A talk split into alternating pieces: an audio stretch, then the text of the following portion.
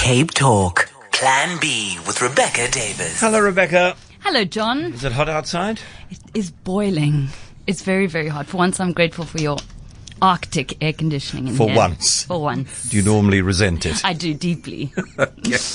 I'm sorry. I spend the greatest amount of time in here, so it's You only reasonable that the air conditioning. George, your but you- long-suffering yeah, techie. Well, he's not long suffering. He's only been with me for months, so he's hardly long suffering. Um, very interesting, this uh, Cyril Ramaphosa's decision today to directly take on so, um, uh, Mosiuoa Lekota's Mm. accusations yesterday that he was a sellout who'd informed and was rewarded by the special branch for that Mm. informing. I mean, I think it's it's kind of understandable that he would have to do so because we've seen, John, that the effects of these claims are not hypothetical, that people lose careers, that people have lost lives over this. It's interesting the timing though because there was a period just over a decade ago where there, seemed to be this real mania. For that was when, of course, the NPA head Bulelani Ngcuka lost his job as a result of such allegations. What makes it particularly perplexing to me that Lekota would make these claims is that Lekota himself was fingered. In 2005, when he was defense minister, City Press published an article accusing him, Lekota, of being a spy for the apartheid regime, to which he responded with great, you know, great anguish and sued them and the rest of it.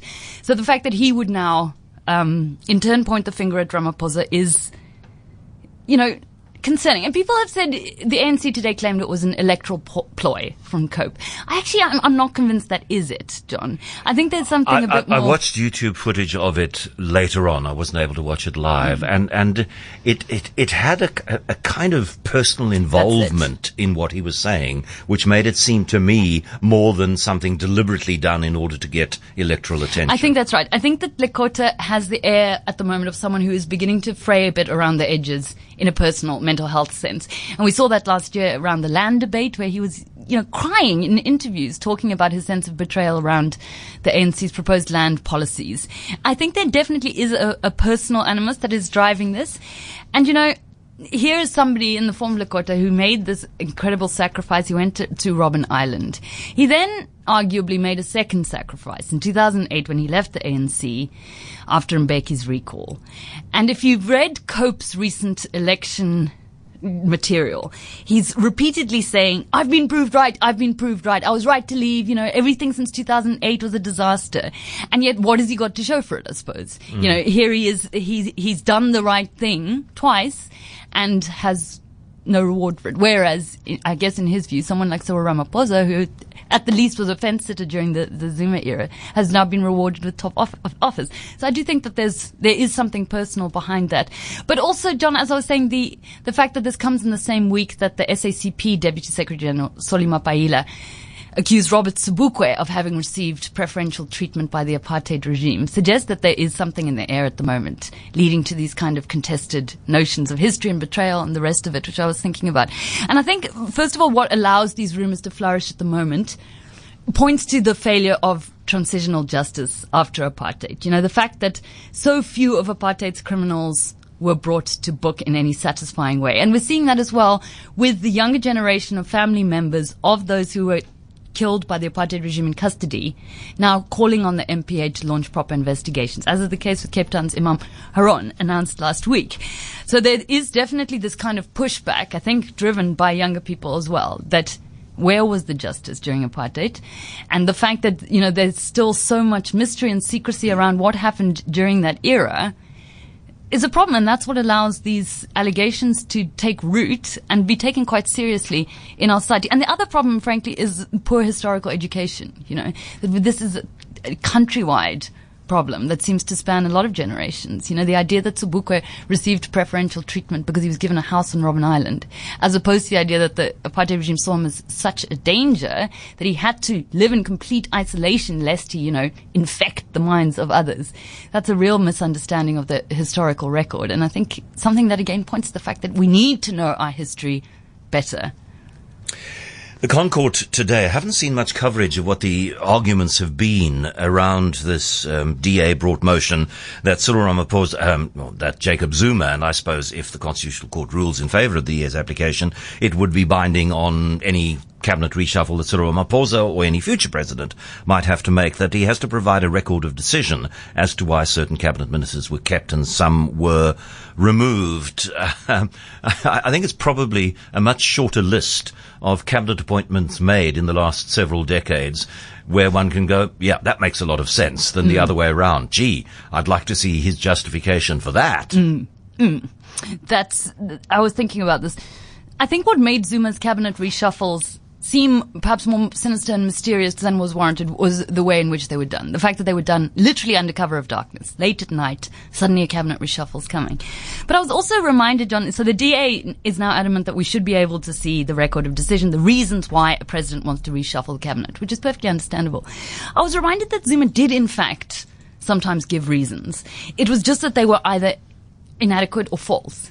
So you might recall when he reshuffled Nhlanhla Nene, the most infamous perhaps of all, in 20, when was it, 2017? Yes, because he's going to the BRICS Bank. He's going to the BRICS Bank, a position that turned out, frankly, not to exist. There was another occasion, I think it was in his 10th cabinet reshuffle in 2017, where he justified it simply by saying that he wanted younger, younger cabinet members. And the only, the only sort of youngish person he actually seems to have reshuffled at the time was Malusi Gigaba to, to finance minister. So he did give a few, a few reasons occasionally. And then some of the changes he made, to be fair to Zuma, were self-evident.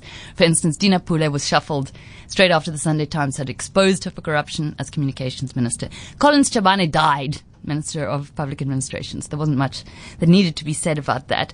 But I was, I was thinking about the, the cabinet reshuffles that I would most like to see the record of decision making behind, John, and I've narrowed it down to three.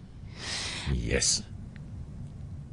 Two of them are from Ramaphosa, and that would be the November 2018 decision to make Nomvula Mokonyane head of environmental affairs, because I think for Ramaphosa to produce a convincing motivation for that decision, given the disastrous damage she inflicted on water affairs. I mean, it, what he could possibly pull out of the, the hat to justify that, I think, would be novelistic in its in its creativity.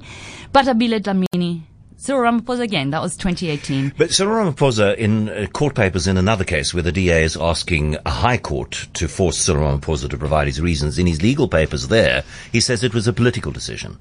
So he's And that's it. I, I do not, you know, I Need do- to explain the- further. the- what the Constitutional Court had said about her um, is is not something that is germane to a political decision, and that cabinet decisions all over the world are at least in part political. And I mean, I suppose that is a, a fair, it doesn't, it certainly doesn't satisfy us or the public, but I mean, I suppose that is. However, I think on balance, John, the weirdest cabinet reshuffle ever, I still think, was the moving of Nathi Mthethwa from the Minister of Police to the Arts and Culture Minister in 2014, the man who had effectively pre- presided over the Marikana massacre. Now we know why he was moved. It was a demotion because the Arts and Culture Ministry is considered, you know, irrelevant. Who's complete? Who's completely? They're all completely useless. Who's more useless than the rest? Nathi, Put arts him and there. culture. Yep. I remember, however, interviewing Nathi Mthethwa on the day when he got made Arts and Culture Minister and asking him for his views on the controversy over the Brett Murray painting The Spear, which had just happened. And his response was, what is The Spear? This from the man who was to become Arts and Culture Minister and still is an appointment that continues to blow my mind. One final thing we have uh, quick time for. You say, should the practice in local high schools on Valentine's Day of distributing flowers, etc., be stopped? I remember this day as one of extreme stress in high school. Does this still happen, to your knowledge, John? I, what would I know about what goes on in high schools, You Rebecca? have youngish children. Yes. By my standards. It, it has been a practice, if, for instance, in single sex schools, that flowers get distributed from the students at other schools to you. And what it turns Really? into, yes, what it turns into, or it was in my day, this is, I matriculated in 1999, so literally last century, is it becomes a, this kind of very stressful popularity contest, and people end off, you know, paying boys they know at other schools to deliver flowers. And it's you didn't ex- do that, did you? Gee, I'm, I most definitely did. I recall making a chocolate-based barter arrangement. Um, it, it's just, an, it was an incredibly anxiety-producing day. And I was thinking about this when reading about the backlash in Japan against Valentine's Day. I didn't realize that in Japan it works the other way around, whereby since 1958 in Japan, it's customary for women to give men chocolate on Valentine's Day, and then a month later, on March 14th, they have White Day, and men give women chocolate back. However, women's complaint is first of all that men don't give chocolate back in a corresponding volume at all. So women end up spending much more on chocolate. But then secondly, it's considered to be very disruptive to workplace morale because the popular male colleagues get all the chocolate, and then you have these other poor losers sitting there. Nary a chocolate bar in sight, not even a, a Twix, you know, or, or a Kit Kat, and um, it it affects a com- company's atmosphere very badly, which is exactly what happened in high school, as I recall it. And this is my um, justification, John, for saying that down, down with it all. That's it. Down with it all. Down with This- it all. The backlash in Japan against this has been started by a nine member fringe group called the Revolutionary Alliance of Unpopular People. I'm with them, John. The Revolutionary Alliance of Unpopular People. You're way too popular with us all to be allowed into that as a member. Rebecca Davis, thank you very much indeed.